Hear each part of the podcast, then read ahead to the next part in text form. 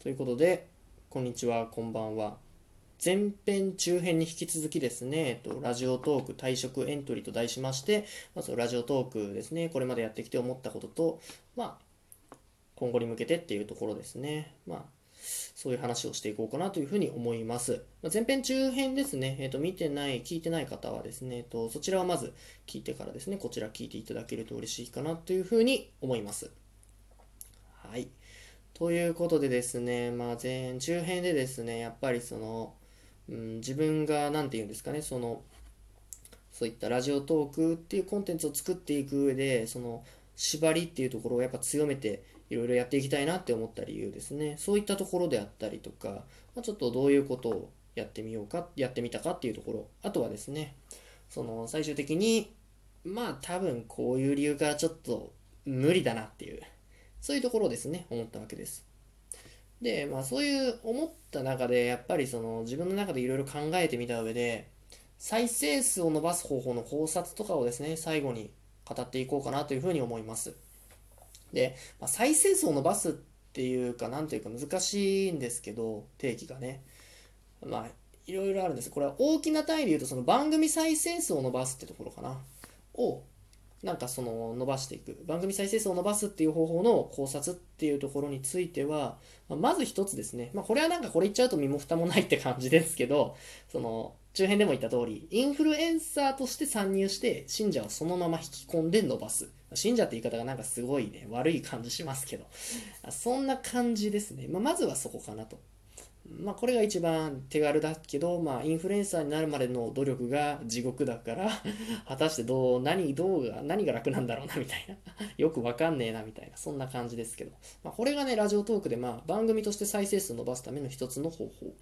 でもう一つがですね、えっと、これは何て言うんですですかね。自分が割と目指してた方法なのかな。その運と実力で見初められて伸ばしていく。まあこの見初められるってどこにかっていうとまあそれは例えば運営さんであったりですね、まあ、それこそあのお題トークっていうところですね。前編中編にかけてお話ししたそういったところであったり。あるいはですね、そのラジオトーク内でも結構その再生数とか数字持ってる人とかですよね、そういった人に紹介されるっていうところとか、まあ、あとはあのラジオトークいろいろ多分企画ですね、やってると思うんですよ。いろいろ外部と連携したやつであったり、そういったところでうまいことをやって跳ねるみたいな、そういうところなのかなと思ってます。ここを目指したかったんですけど、やっぱり難しかった。難しかったです。うん、で、まあ、3番目ですね。これが多分一番現実界なのかなと思います。えっと、10日内、それこそそのツイッターの界隈であったり、町内会もカウントできるのかな？っていうところで仲良くなって、ま、小さくこう聞き合う関係みたいなのを構築してって、で、その小さく数字を稼ぎながらうまくネットワークを広げていって、どこかで爆発させるみたいな。っていう考え方ですね。でね、これ何て言うんですかね、結構そのラジオトークを、まあ、コンテンツとして作ろうと思って、マーケティングとかの勉強をちょっとするようになったんですよ。うん。それでね、そのなんか、本とかをね、読んだ時にね、やっぱりその、やっぱゼロベースで何かその新規プロダクトとかを始めますっていう、まあ、スタートアップって呼ばれるやつですね。そういった時ってなんかその、まずまあ、いろいろ過程があるんですけど、そこは一旦ぶっ飛ばして全部。ぶっ飛ばして、ざっくり、すっげえざっくり言うと、なんかその小さい池の中で大きな魚になって、そこからさらに少しずつ広げていくみたいな、そんな考え方に基づいて、そのプロダクトを広げていく、商品ですね。商品を広げていくみたいな感じらしいんですよ。で、この構図とですね、その今、今言ったその3番目っていうのは結構似てるんじゃないかなって思って、すごく理にかなっている。方法論なのかなというふうに思うわけです。はい。まあ、この3つなんじゃないかなと対別すると。まあ、他にもいろいろ細かい話はあると思うんですけど、多分ここら辺にカテゴリー化できるんじゃないかなというふうに思っています。で、まあ、これが大体その番組として再生数を伸ばすみたいな感じなんですけど、じゃあその単発で再生数を伸ばしていく。まあ、結局その番組としての再生数を伸ばしていくっていうのは、何ていうんですかね、その単発が伸びないことにはどうしようもないわけで、でその再生数伸ばすためになんか、どういう話が受けそうなのかなっていうのをいろいろおすすめトークとかを眺めてみたりした完全主観で話してみると、まあ恋愛系は受けそうだなと。うん、まず恋愛系、お笑い系、であと、まあ、これはちょっとなんか界隈を見てるとね個人的に思ったのがその炎上系とか四方八方手裏剣喧嘩売ってくみたいな。そういうタイプのはちょっと伸びるっぽいっすね。あんま分かんないですけど具体的数値は。あとはまあ興味深い系ですね。これも結構おすすめトークに上がってる気がするんですよ。やっぱおすすめトークに上がると結構伸びるのかなというふうに思います、まあ、これは完全経験則ですけど。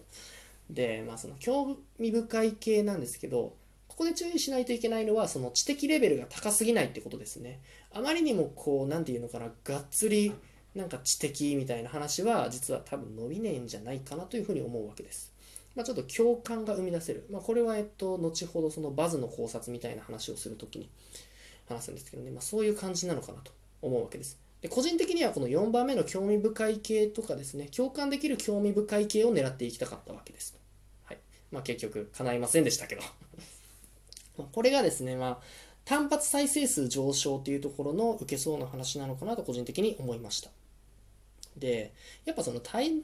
発で再生数伸ばしていくために、そのバズっていうところについて考えないといけないのかなって思ってて、じゃあそのバズって何で起きるのかみたいなのをですね、ちょっと個人的に興味があっていろいろ考えてみてたんですよ。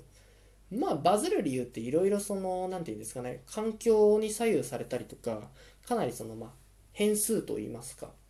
あの取り巻く環境とか偶然的な要素とかがあまりにも多すぎて一概に言い切れないところはあると思うんですけどまざっくり言うと多分個人的にはその圧倒的な共感あるいは反感あるいは反感みたいなところがそのバズを起こす一つの条件なのかなと思います。でまあ、あとはちょっと似てるかなって思うんですけどその二項対立ですねを生むような意見。これがそのバズの条件なのかなというふうに個人的に思います。分断を起こすってことですね。まあ、例えばその言うなればキノコの山かタケノコの山かっていうような対立状態を作ること、まあ、あるいはもう俺か俺以外かみたいなそのローランド式で対立を作っていくこと、まあ、一体化みたいな。そんな感じですね。これがそのバズの考察みたいな。そういう話になってくるのかなと思います。はい。でまあ、あとはですね、えっと、ちょっとツイッターで見かけた面白い意見があってそのバズるためには一つ何かしらのタブーを犯さないといけないっていう感覚がまああるらしいですね。まあでも確かに、そう、二項対立を生む意見っていうところにちょっとかぶさってきて、やっぱタブーっていうのを犯しちゃうと、どうしてもなんかその、すごい、なんていうのかな、分断が起きるんですよ。え、それはおかしくねっていうやつと、え、超わかるみたいな感じ。あどっちかっていうと2番というか1番ですね。圧倒的な共感や反感ってところかな。タブーを踏み越えると、やっぱそこの分断がすごい強くなるんですよ。逆にそのタブーを犯してないような、何て言うんですかね、その話とか言葉とかって多分その、何て言うんですかね、毒にも薬にもならないみたいな感じで、爆発的には伸びないんですよ。まあ伸びても緩やかに伸びるか。まあでもたまにはなんかそういう意見が伸びたりすることもあるような感じはする。まあ、だからそれは結局最後は環境次第なんだけどやっぱりこう何かと再現性が高いかなって個人的に思うのはこの2項目を備えているまあそれこそトークだったり、あるいはね、まあ、これツイッターにも同じことを言えるのかなって思います。コンテンツ全般ですね。そんな感じなのかなと個人的に思っています。はい、ということでですね、まあ、ラジオトークというコンテンツを一つ作ってみて、その上でま再生数とか番組再生数とか、あるいはもうそもそもコンテンツ全般としてどうバズらせるかとか、なんかそういう話をですね、考えたので、それの考察になります。はい。ということでですね、まあそんな感じでラジオトークというものをですね、えっと、これまでやってみたわけなんですけど、まあね、正直、なんか全体通してなんだかんだ言ってやっぱりやってよかったなとは思ってるんですよ。まあ結局全然伸びへんかったけど 全然伸びなかったけど、まあいろいろやってよかったなって思ってて、まあ、理由がなんか3つくらいあって、